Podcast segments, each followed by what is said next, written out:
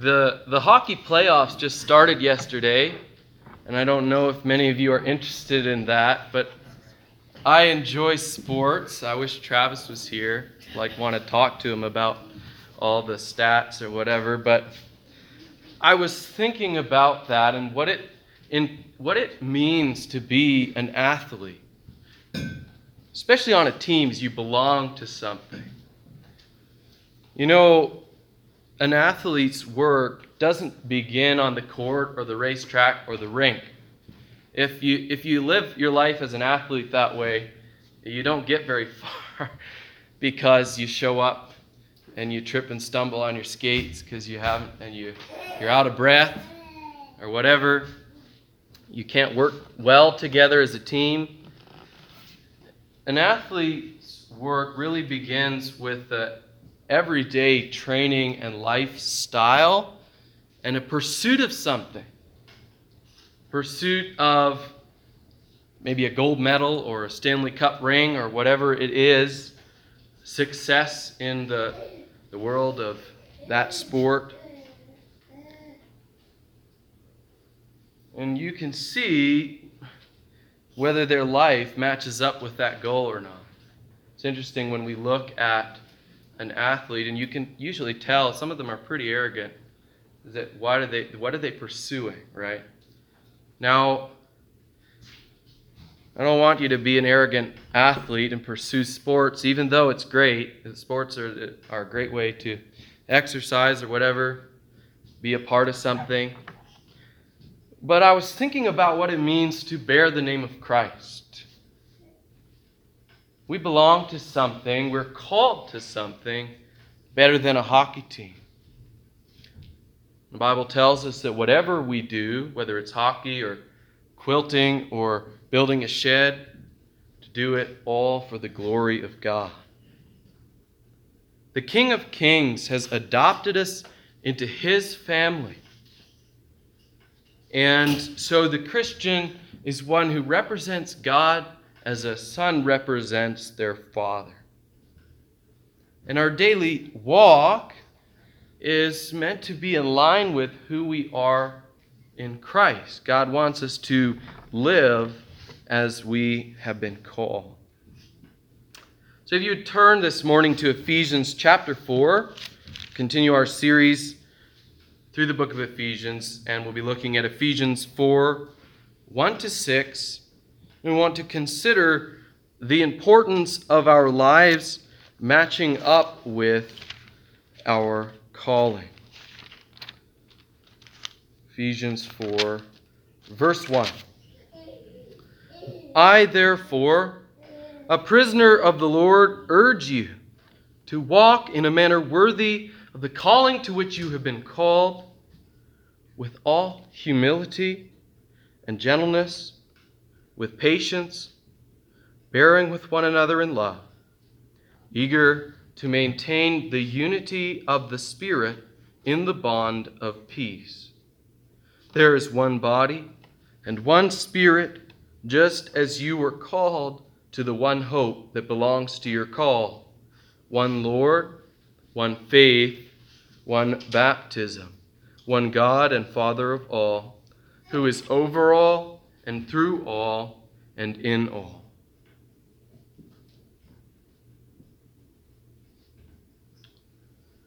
As we've gone through the first three chapters of Ephesians, we've been building really a foundation on the gospel, a picture of who we were without God and now who we are in Christ.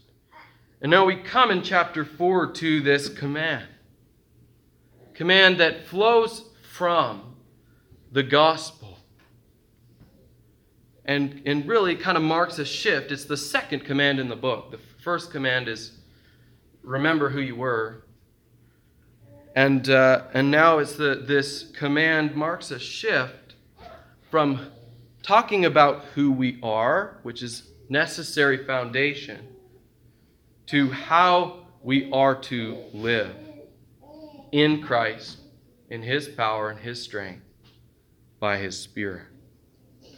But it all flows from this knowing Christ and His love and His power and His grace.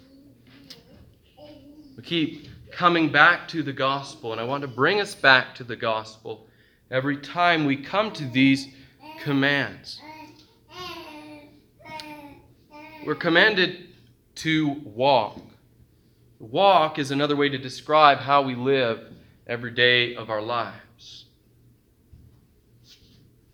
And so we're charged to live worthy, in a manner that is worthy. That word uh, worthy has the idea of uh, a scale. And you picture a scale. I don't have one to bring with you, I don't own one, eh, like an old school one. And you bring in, bringing up the other beam of the scale so that both are equal. You see, they match up. They're, they're of equal weight when it's balanced. And uh, so it, we're called to have a life that matches with, that looks like our calling. Now, naturally, we have to ask what is that calling then? What is the calling to which you and I have been called? Call of God is the, the summons of God on our lives to salvation and to union with the body of believers. Where God calls us to Himself, He reconciles us to Himself so that we might be brought into a relationship with Him in Christ. So that we who were not sons might now be His adopted sons. So that we would belong to him. We see this calling throughout Ephesians chap- uh, Ephesians chapters 1 to 3. Chapter 1 praises God for giving us every spiritual blessing in the heavenly places.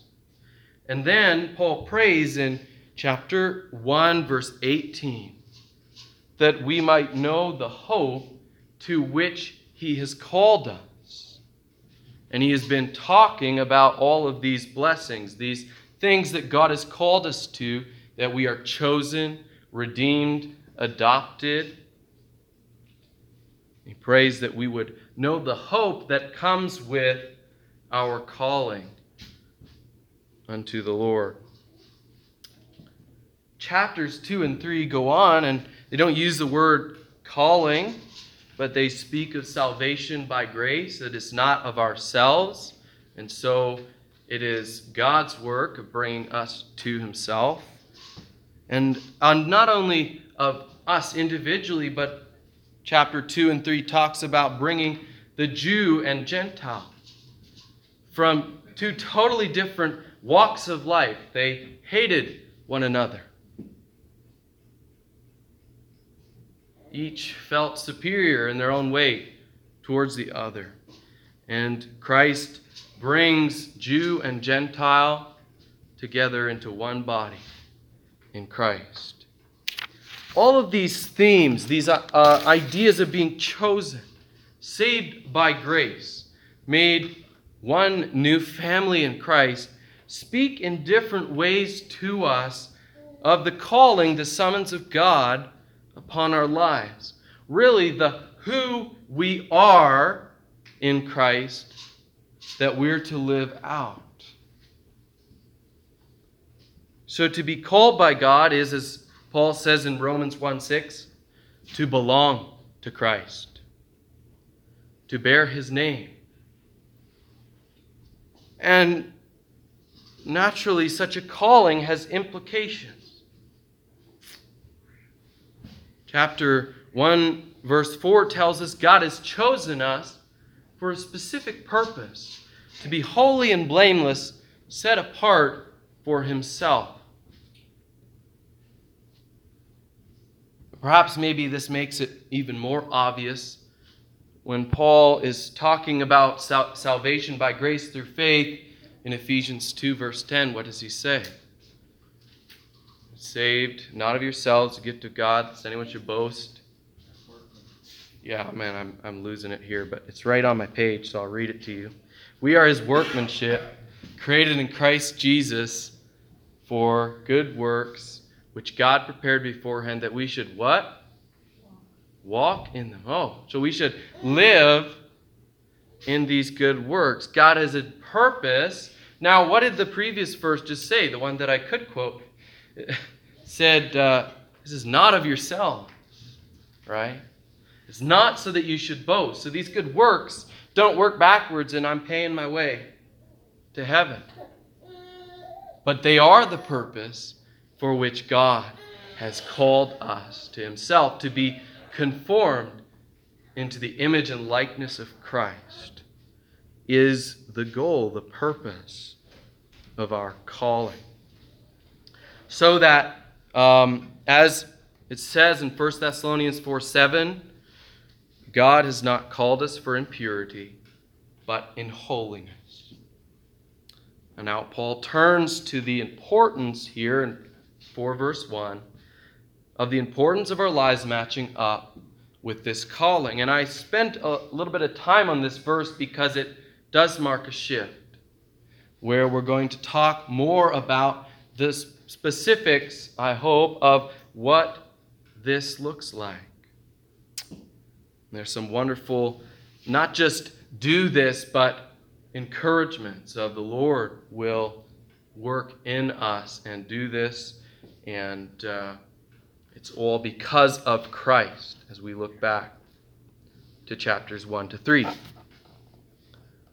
Now, what does it mean to walk worthy of the calling to which you've been called? Well, I'm glad you asked because Paul, he doesn't give us a nice uh, uh, four step or 12 step answer, but he does talk about in verses 2 and 3 some of the qualities that God desires in our lives, some of the things that should characterize the attitude and the thinking of our heart. Let's read Ephesians 4, verse 2. With all humility and gentleness, with patience, bearing with one another in love, eager to maintain the unity of the Spirit in the bond of peace. We're called first to humility. Not a popular idea these days or any day. Literally, it means low mindedness. Back in the day, a, a Greek philosopher, uh, Epictetus, I don't know if I said it right, he put it on his list of uncommendable qualities, the things that you should not seek after. But biblical humility is, is not uh, a uh, rejection of self, it's, it's uh, looking to God for a word rather than ourselves. The world talks about low self esteem and and high self esteem, or we call pride. And we kind of pit those two against, but really the big problem is who are you looking to?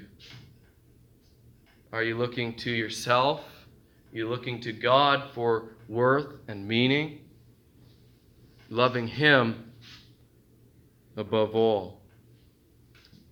So, humility, biblical humility, involves a surrender of ourselves to God and his purposes. And thinks of the other person as more significant than themselves. Because understand that our significance isn't in me, not look at me, but it's in God.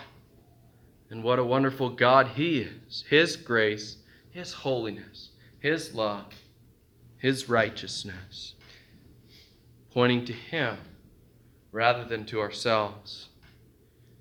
You know, the most wonderful commentary on this attitude, I think, is found in Philippians 2, verses 5 to 8, where we are told to have the mind of Christ. And what did Christ do? What he laid down his privileges and he came as a servant. He came as one who was willing to die in obedience to and submission to his Father out of love for us.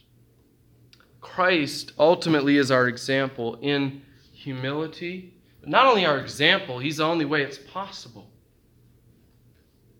For apart from his love, we cannot love. Apart from his love, we will always look to ourselves, forgetting what he has done.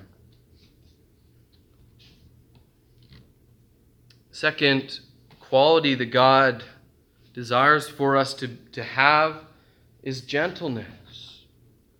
Gentleness has the idea not of weakness. I mean, Jesus and Moses were described as gentle or meek, but it's that idea of controlled strength, self restraint. I got my temper under control. And but it's more than that. Sometimes we stop, oh, you, you hold it back. Well, that's not gentleness. That's only a part of it.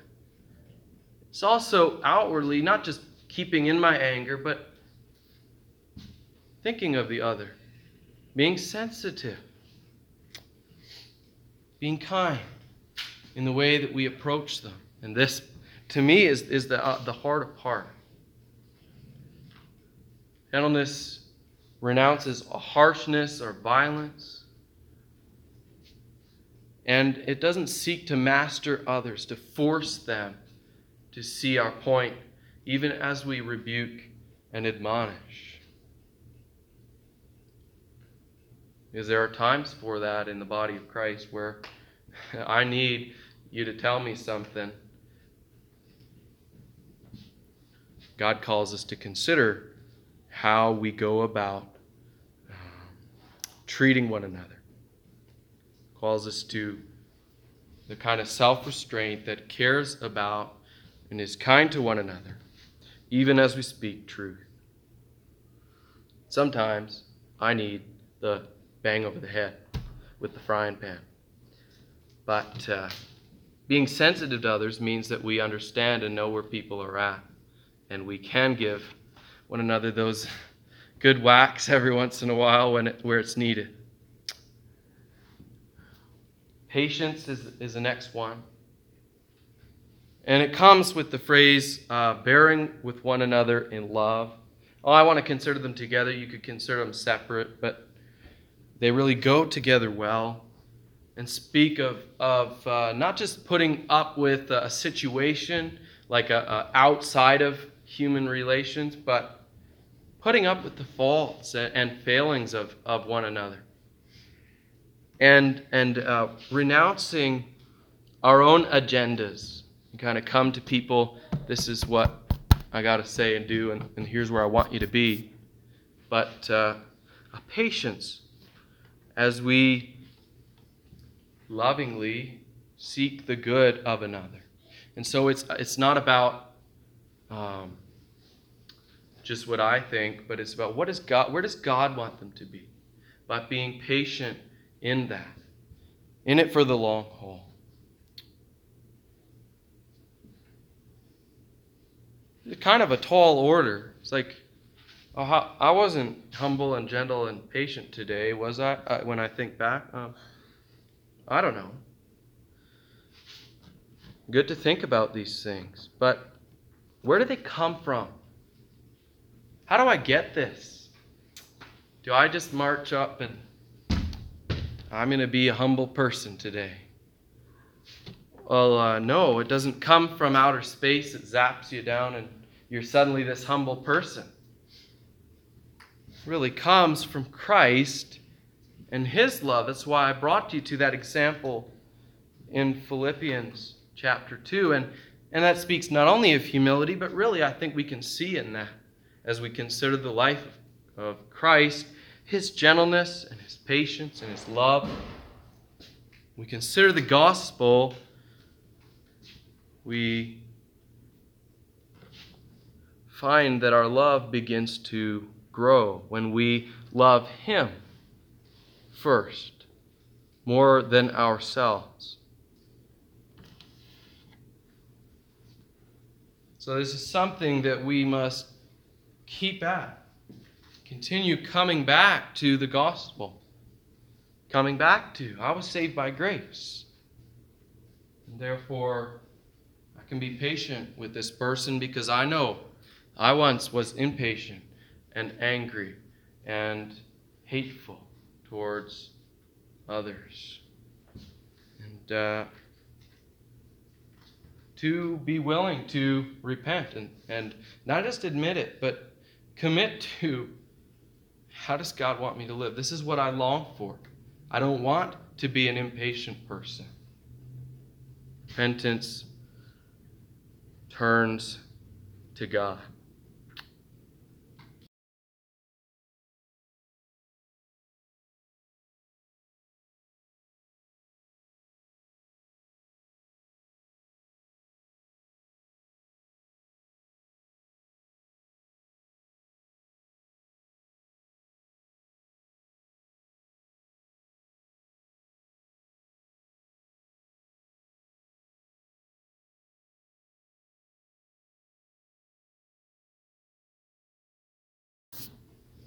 To be eager, we often think of the desire, right? I have a desire to um, be, to want unity or whatever, but desire by itself is nothing. This idea of eagerness is the, the kind of desire where we, we act upon it, a, a going after, working at, with determination, seeking to maintain unity? Do we do all we can with eagerness to work things out with one another? Or maybe is our focus to take sides, to harbor bitterness? Our desire is to I'll I'll maintain unity. I'll I'll be eager as long as you listen to what I think. It's not something that comes naturally. It takes that humility and gentleness and patience and understanding of Christ and what he has done to desire to see uh, unity. Now, unity isn't based on nothing. So I want to consider the foundation for our unity, the foundation for our calling together in Christ. And to do that, I want to read verses 4 to 6. Verse 4 There is one body and one spirit, just as you were called to the one hope that belongs to your call. One Lord, one faith, one baptism, one God and Father of all, who is over all and through all and in all.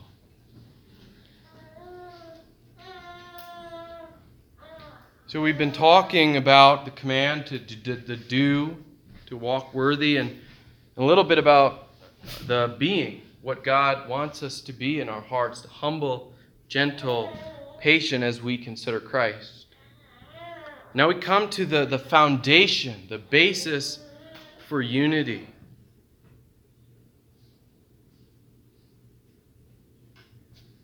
Matters what we believe about God. What we say it is that unites us. There's many people that talk about unity, but what are they, they meaning by it, right? The apostles warned often about false doctrine. Encourage you to read sometime Romans 16, 17 to 20, or 2 John verses 7 to 11, and consider that unity is not to be based around things that are contrary to the Word of God, contrary to the gospel. Warren B. Wiersbe wisely wrote the, the local church cannot believe peace in peace at any price. And he references James chapter 3 verse 17, which says that God's wisdom is first pure and then peaceable. In other words, unity isn't love without truth, but it's truth and love believed and, and lived in a community of people who trust in Christ. The, the center of unity, when we look at this series of seven uniting truths, is it's not me and my desires, it's God and His work. This doesn't mean that we exclude love from the picture. What does Paul go on to say in, in uh, Ephesians 4:16? Speaking the truth in love. But the emphasis here is on more than love. Because if we forget God and His work of redemption, we have no basis for any kind of love. He's the one who brings us together. We love because He first loved us. So I want to really briefly talk about these seven things. That's kind of split up into sort of a three three uh, fold structure centered around God. First, we have the, the body, spirit, and hope. And we have one Lord, one faith, one baptism. And finally, we have one God and Father of all. Each of these is a important truth, and I know that I feel that I cannot cover them all perfectly as I studied. There's a lot to say, but I hope that we can consider and think about um, how these things are the foundation of what unites us. We don't get together here because we're a social club that just wants to hang out, right? This is these are some of the important things that unites. Now, this isn't comprehend or, or exhaustive. It doesn't cover every little nitty gritty detail and spell it out so that if you don't agree with exactly, but it does, it is comprehensive.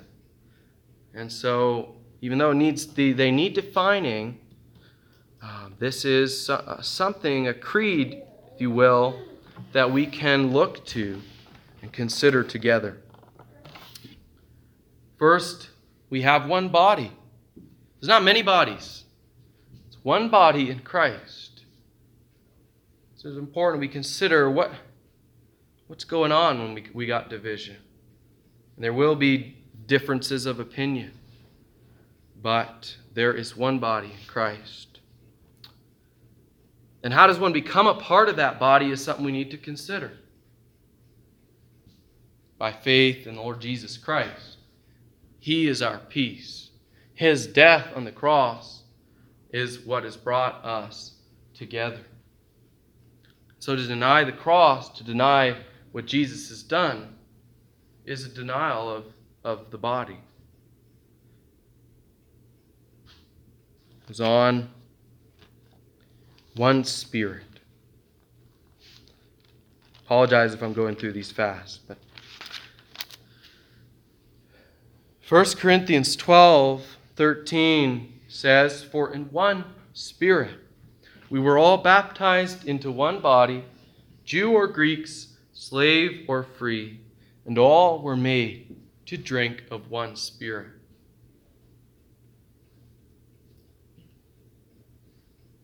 It's a very comforting truth to know that God's Spirit, the comforter, the helper, teacher, is with us and guiding us.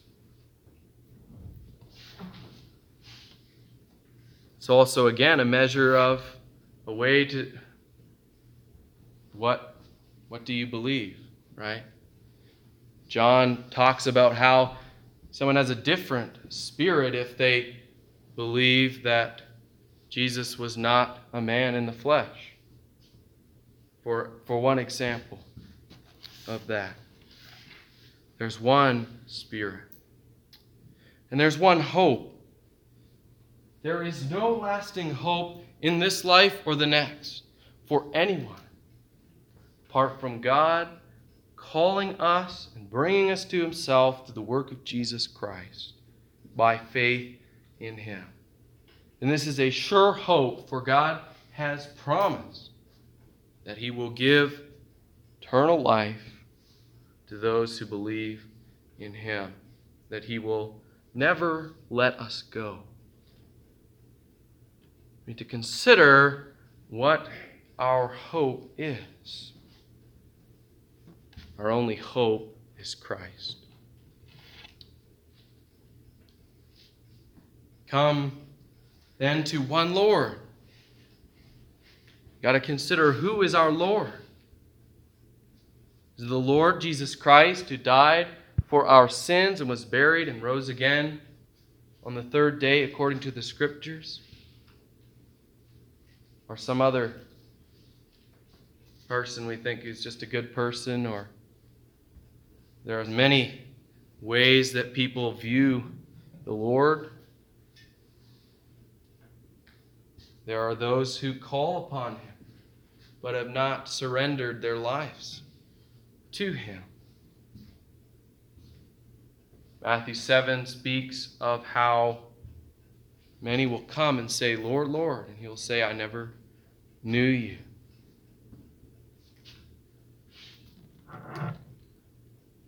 Jesus is Lord.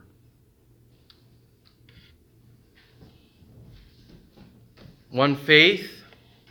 This has been taken two different ways, both centered around Jesus Christ, faith in Him is our only hope in life and death, that it is by grace through faith, not of ourselves, that we are saved. Uh, and those two views are one is it's the content of our faith, the gospel.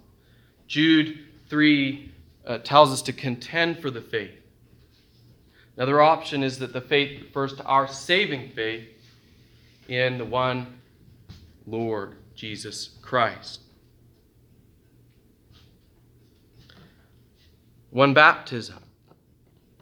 Now, I take this to be a reference to the believer's baptism into Christ. Uh, some people would refer back to the Spirit's baptism or indwelling. But it's interesting to me that baptism isn't placed alongside the one Spirit, but alongside the one Lord. Um, and also, you know, the, the Spirit of God, He has already been mentioned, right? Spirit who indwells us. So um, I'll look to references such as Romans 6, 1 to 11, Galatians 3, 27, Colossians 2, 12, which speak of the believer's union with Christ in his death and resurrection. Either way, it's speaking of our relationship with God and through his work, what he has done, uniting us to himself. Some others take it as the actual act of baptism, the ordinance of baptism, um, which it certainly is a sign of an inward uh, reality. Lastly, we come to one God and Father of all,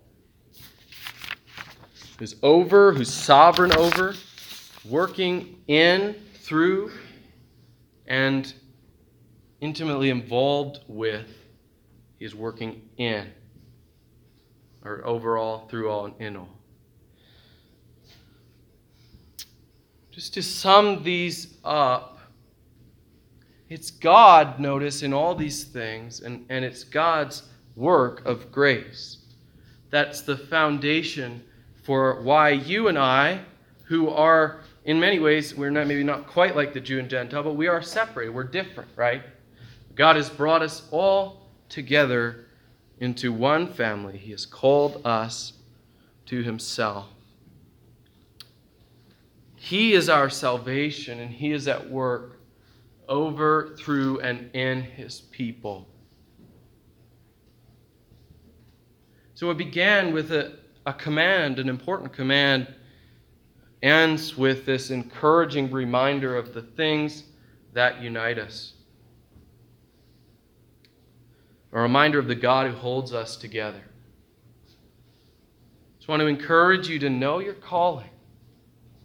We're called to belong to Christ to be holy, child of God, loved by Him, united into one body of believers through God and His work, bringing us together into one body, indwelt by one Spirit, with one hope of eternal life, one faith in our Lord, one baptism into Christ, and one God and Father who is over us, working through us, and in us to live our calling.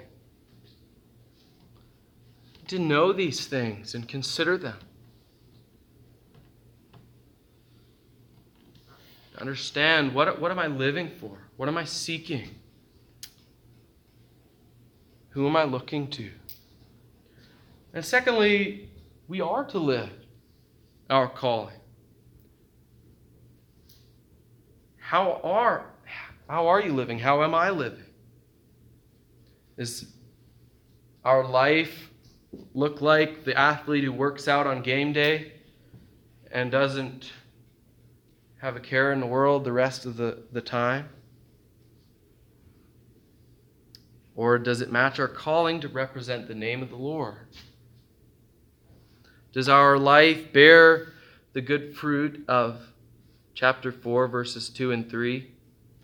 Or is the primary fruit that comes from our heart the opposite? It's not easy to evaluate our lives, and often we can beat ourselves up. We need to ask for God's wisdom, help of one another to see what we are blind to.